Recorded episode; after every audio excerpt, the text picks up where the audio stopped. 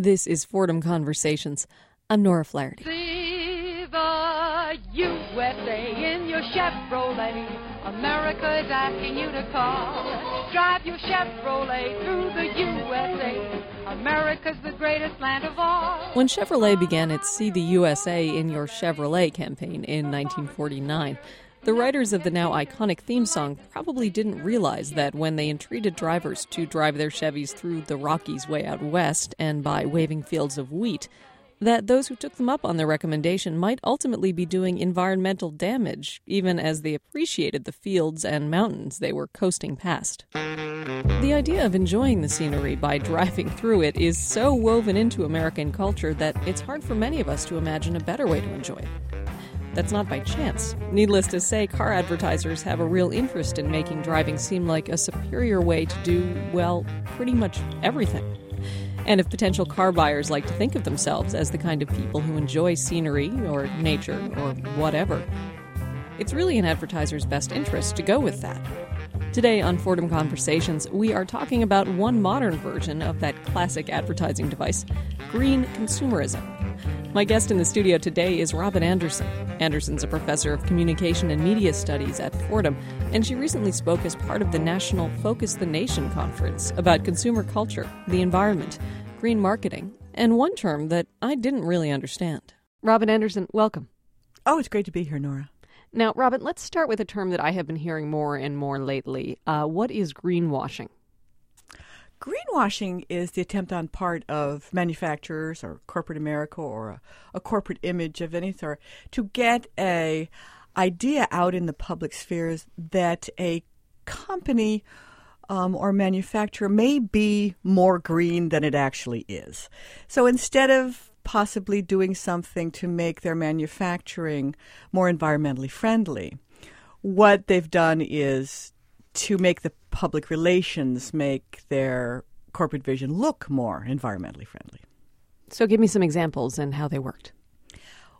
Well, greenwashing would work. Let's take appliances, for example. Um, so many advertisements on the media celebrate nature with beautiful, fanciful images with very high production qualities and, and give us a sense through association that consumer culture, that the products that we want to buy as consumers are really environmentally friendly. That is to say, they don't harm the environment in any way, that the extraction of the materials needed or the unwanted byproducts of their manufacture shouldn't really bother us. So, so, so much of advertising takes nature as a hook because we know that we, we love nature and we understand also as consumers that we're having an impact and an influence on it. Um, so there's a desire for conservation there. So if a manufacturer can just associate a beautiful image with their product without changing their manufacturing style or their impact on the environment, then there are numerous examples out there of that. So I think one thing that you talked about in one article that I read um, was I, I believe it was KitchenAid talking about how their designs, how their kitchen gadgets flowed from nature. Is that the kind of thing you're talking about? Exactly. Um, KitchenAid is the high end line of uh, appliances from Whirlpool. And at the same time that Whirlpool uh, was being pressured by environmental groups to create appliances that were more eco friendly. Um, you know, in this country, we don't have the green freeze, as you might say. We don't have uh, appliances that are anywhere near as efficient or using alternative energy as, as much as they do in Europe. At the same time, Whirlpool supplied parts for those green appliances for the European uh, market. And there was pressure here in the United States to have Whirlpool make some really more environmentally friendly appliances. Instead of doing that or, or working toward really new technologies for appliances, what Whirlpool, uh, particularly with their KitchenAid campaign, is do a series of very powerful ads that made that made the association with nature One was a stove. We took a cooking lesson from Mother Nature. Another was um, the the dishwasher that had the foamy inside look like a waterfall. So these powerful visual associations are an attempt to associate positive uh, environmental practices in the mind of the consumer when actually the company wasn't doing anything. So, explain to me what the ads say with the um, with the taking a cooking lesson from Mother Nature. Explain to me what would have happened in that ad. The ad is actually very cleverly designed through a series of visual associations. On the stove that we're talking about, there's a circular element, and it burns a very beautiful orange, and then that circle morphs into the sun. Then there uh, is a souffle rising, and the cactus opens all of these visual associations make it seem as if our first world lifestyle and and it, it, all the ways that we create huge carbon footprints um, can coexist very easily with a pristine environment. Um, the the cactus and the sun are viewed in this ad in in a desert, a very pristine desert, um, and the the kind of visual, very persuasive rhetoric of advertisements kind of constantly positions us as consumers and the products of our society within a, a beautiful um, symbolic realm that takes the products really out of the consequence of their manufacturing, of out of what's happening um, not only when when we use it and use high energy consumption appliances, but also everything about their manufacturer. Silent within these images and with in our consumer culture also is the need to lessen our carbon footprints as the um, you know large manufacturing society that we are. So I think that's a pretty good explanation of how these ads work. Why do they work? They've been very successful in selling products. Why do we buy into them? I think they express a value that is uh, very much part of, of consumer value, which is a reverence for nature and an understanding, again, that we have uh, real environmental issues that we need to address, that there's a need for conservation. Some of the beautiful animals that we see in nature, the, the settings, um, everything from forest to temperate zones. We understand that these landscapes are important for us and important for the um, wildlife that those habitats support. So they're speaking to us directly, and we accept that it's very difficult for the consumer in this media environment to look behind those images to find out ways in which they really could make a difference to conservation efforts. The advertisements tell us, and indeed consumer culture, the attitude of consumer culture in general, is that that we need to look toward the sphere of consumption to solve our problems, and a consumption that's really driven by the beautiful advertising images. Um, what I tell my students when I think is really important is that we actually need to look behind the images to find the pathways, how we could make a difference, how we could change our consumption patterns, bring down our carbon footprints, and do what we need to protect the environment. Now, I think one of the things that's really fundamental to these this kind of marketing is the idea that you can do good by buying stuff. What's wrong with that idea in your view?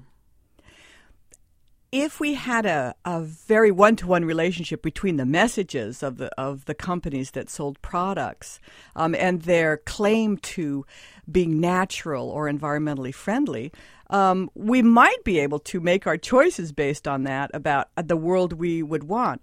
The problem is um, any consumer needs to do an em- enormous amount of research into the the company's vision and their practices, um, so that they can purchase. And, and and in that sense, we do have a lot of power as consumers. If if we did that, we would make our purchases based on the type of world that we want. However, taking a broader picture of, of consumer culture and consumption, what we usually find is that the legislation that is needed and the actual social movement forward, the seeking of alternative energies, the creation of policies, is usually in a realm that's outside of consumer culture. And the public needs to understand, by and large, that, that those kinds of discussions are what um, will will help us find a pathway to protect the environment. We don't find those kinds of things in the ads, and oftentimes, since we're really talking about the need to do a lot of make a lot of changes, certainly transform our energy use the the companies that dominate in the advertising realm now, um, and the the products that are out there, everything from cars to the oil companies, um, are very invested in the media through their advertising. And one thing that makes it very difficult for the public is to find alternative information on the mainstream media with regard to the policies we really need to transform our energy use. You are listening to Fordham Conversations on WFUV 90.7 and WFUV.org. I'm Nora Flaherty. Does your plant have a recycling program? Recycling? As we've been hearing on the show today, if you watch TV or look at a magazine these days, you might find yourself feeling like you're wrapped in the cozy embrace of Mother Earth rather than watching an ad for a kitchen range. But are the environmentally warm and fuzzy images that companies use to sell their products just that? Images? Do the companies that make our clothes, appliances, food, and cars really feel more like this? Oh, so Mother Nature needs a favor. Well, maybe she should have thought of that when she was besetting us with droughts and floods and poison monkeys. Nature started the fight for survival, and now she wants to quit because she's losing, well, I say, hard cheese. Okay, chances are that the views of the major American corporate CEOs on environmental degradation are at the very least somewhat more nuanced than those of Mr. Burns in that clip from The Simpsons. But the fact is, for the most part, they're in it to sell stuff to us, consumers. That's how it works, right? I asked Robin Anderson about that. Let me ask you a very basic question. What, when you keep referring to consumer culture, and I think that's, you know, basically gives most of us sort of a vague idea of, you know, buying stuff, going shopping and stuff. But what do you mean when you say consumer culture? And also in your analysis, what is wrong with it in terms of the environment? Well, one of the aspects of consumer culture is that you know you're not only talking about the advertising, but you're talking about the the marketing behind the scenes, the large media buys, but you're also talking about a landscape of popular and media culture that has been closely tied and is now very much embedded within manufacturing and sales because of the penetration of advertising within our programming, within the ethos of advertising that exists um, now within uh, movies that have product placement.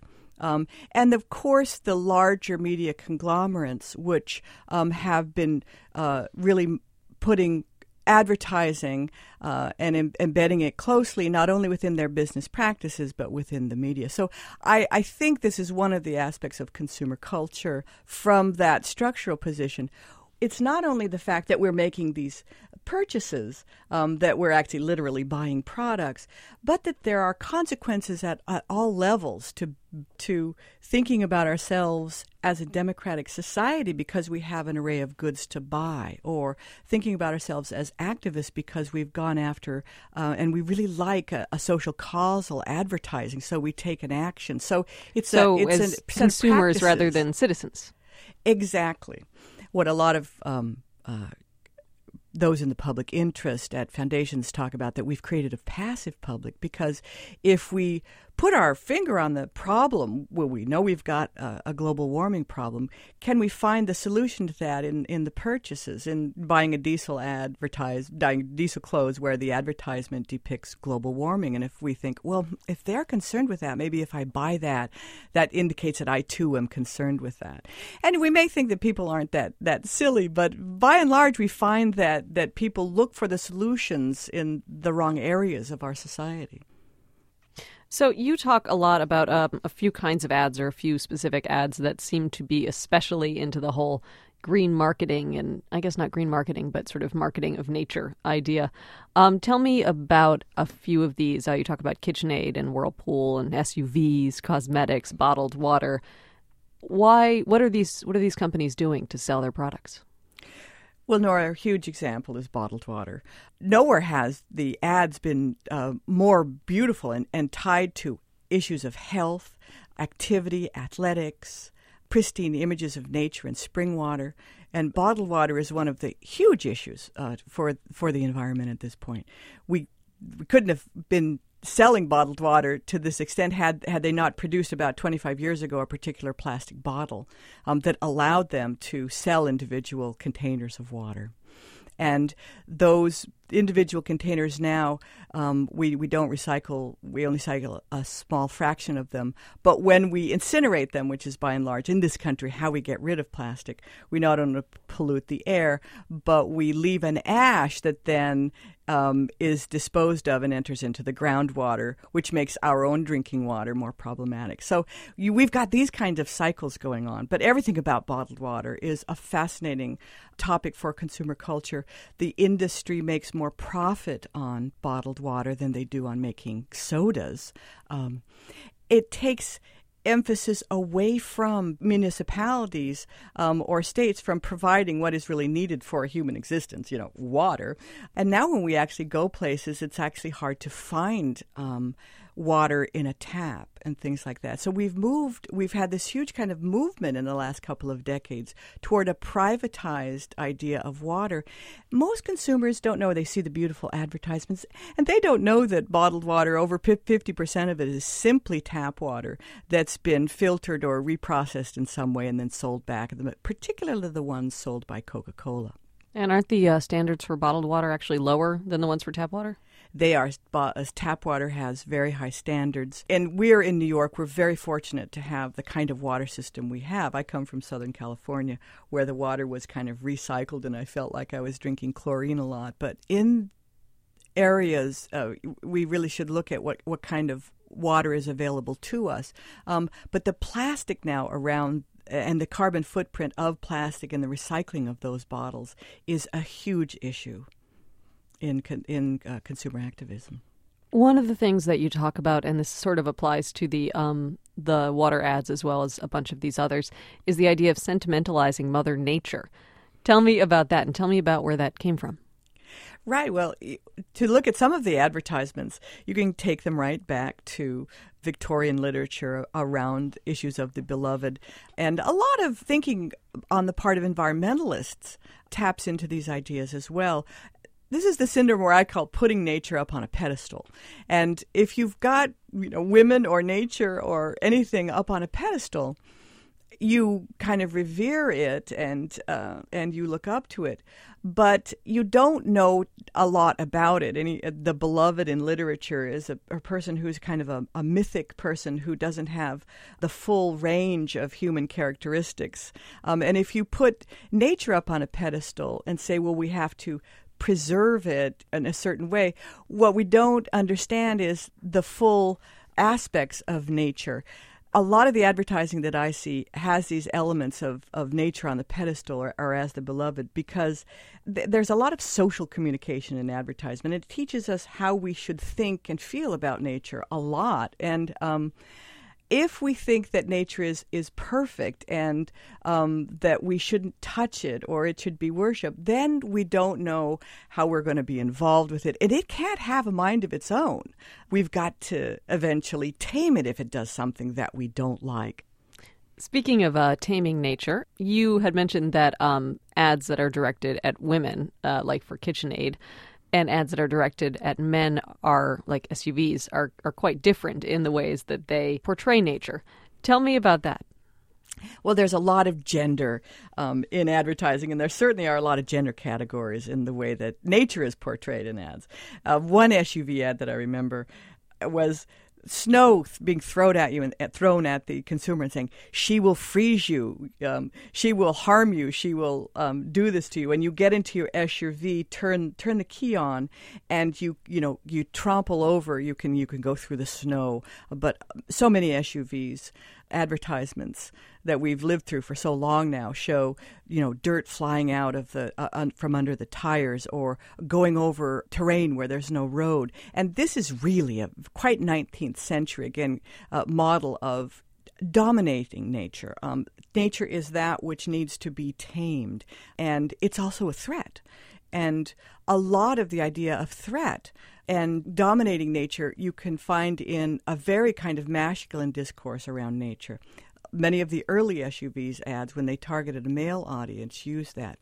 Later, when SUVs became more popular and they were getting a larger part of the market and really wanted to target the female market, SUVs became the protector uh, from a very gendered woman's point of view. So you weren't really using the SUV to, to dominate nature, but it was protecting women from nature and, and the rain and uh, taking care of their children.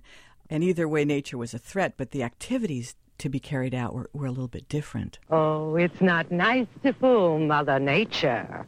This is Fordham Conversations on WFUV 90.7 and WFUV.org. I'm Nora Flaherty.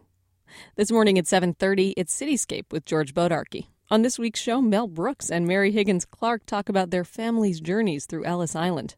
On Fordham Conversations this morning, we are talking about the environment and consumer culture. My guest is Robin Anderson. Anderson's a media analyst, and she is the director of Fordham's Peace and Justice Studies program. I asked her about a series of ads that have been, to say the least, somewhat controversial Diesel Jean's Global Warming Ready campaign. The global warming campaign that Diesel did um, showed some very striking images, Nora. They were uh, amazing, really. Oh, everything from tropical birds, toucans, and things in St. Mark's Square, you know, in Venice. Mount Rushmore that was really turned into a lake and, and a couple lounging around, images of Sao Paulo underwater, London underwater, people in speedboats, you know, using their diesel, uh, uh, using it, but but portraying that everything would be okay as long as they looked good and were and were global warming ready um, with their diesel clothing and accoutrements. Those Im- images are are interesting in that what these ad campaigns do is really create images that illustrate very profoundly some of the dangers that are out there for the environment and acknowledge global warming. And on the website, they actually had a link to um, some global warming, actual literature for global warming. But overall, what the campaign does is ask the consumer to just kind of look at those images and not do anything about it. You aren't given any pathways of what you might do, nor are you given any inf- real information. What I do in the in the talk for Focus a Nation, which was the largest national teach-in on global warming, was to look at what they, the advertisements and the incredible images were actually talking about.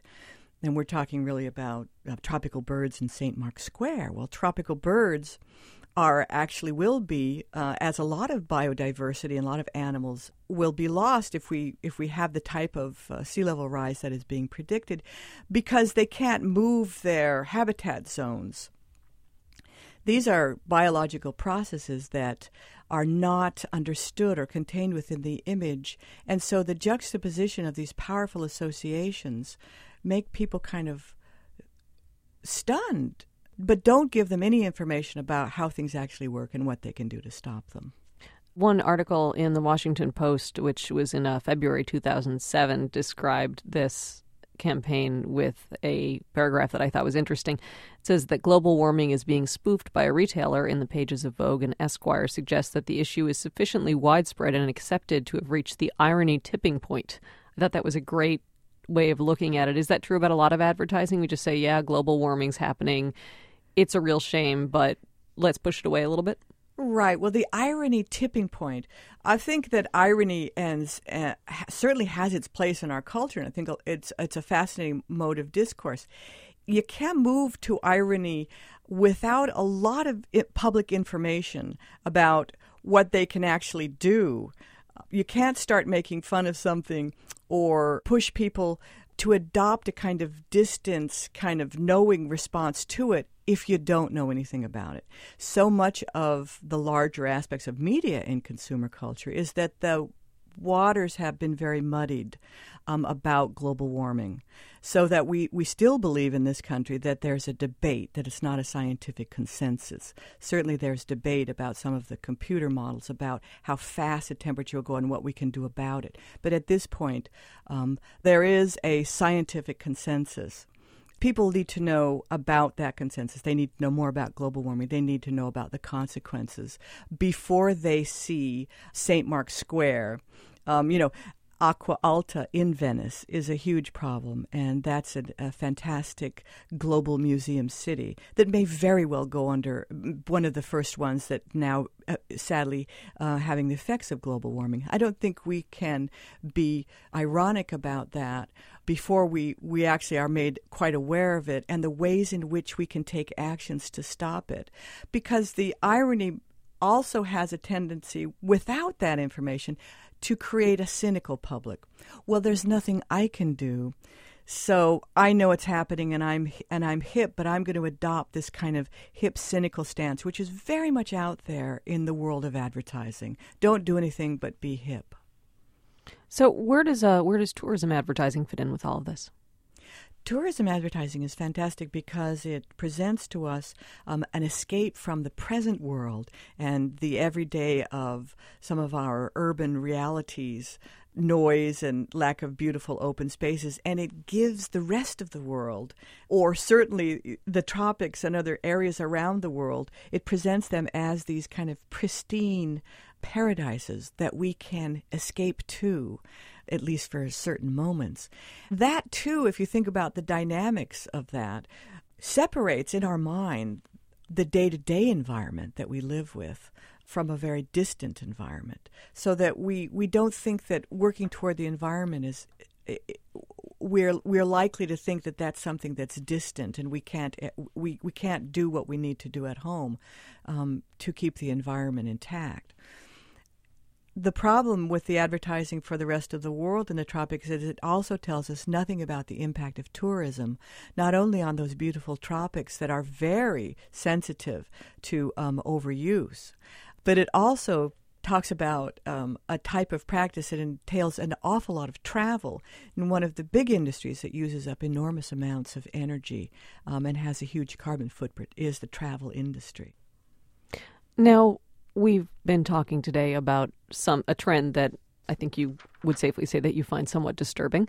Um, what do you think should be happening here? What what would you recommend? Well, I think that there's a lot of hope and a lot of challenges to the realization now that the globe is heating up due to our contemporary modern society and the practices and the energy, energy use there understanding that and acting um, in ways that will alleviate that opens up all kinds of of exciting possibilities to how we can do things differently um, and better in the future. Wind energy is something that's there. Wind turbines can supply enormous amounts of energy. So, so cheap alternative fuels are readily available. And I think that if we move toward as a society toward that and, and, and, really put some resources into the continuing looking also for solar, geothermal, wave energies, that we can actually fix the problem.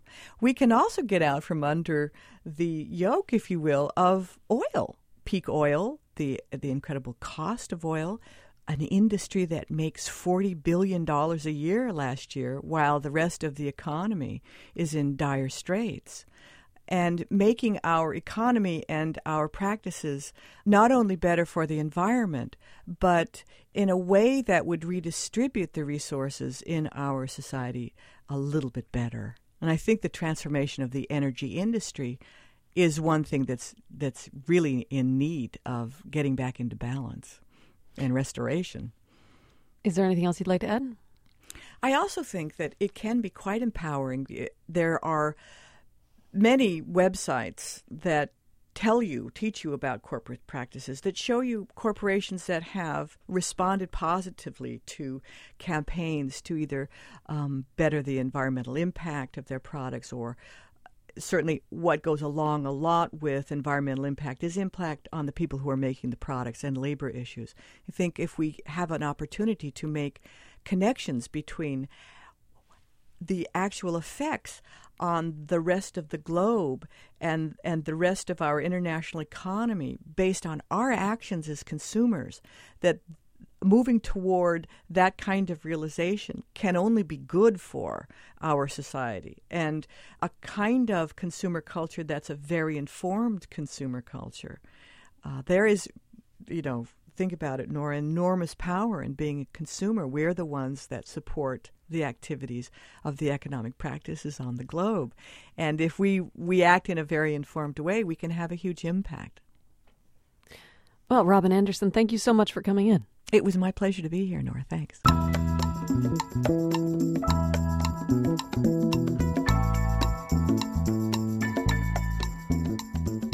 From WFUV, this has been Fordham Conversations. You can find more information about Focus the Nation at focusthenation.org. And if you have any comments or questions about the show, you can email us at fordhamconversations at wfuv.org. Fordham Conversations is available as a podcast at wfuv.org, and it's in our studio archive, which you can also find on our website. I'm Nora Flaherty. Cityscape is next. Thanks for listening, and have a fabulous weekend.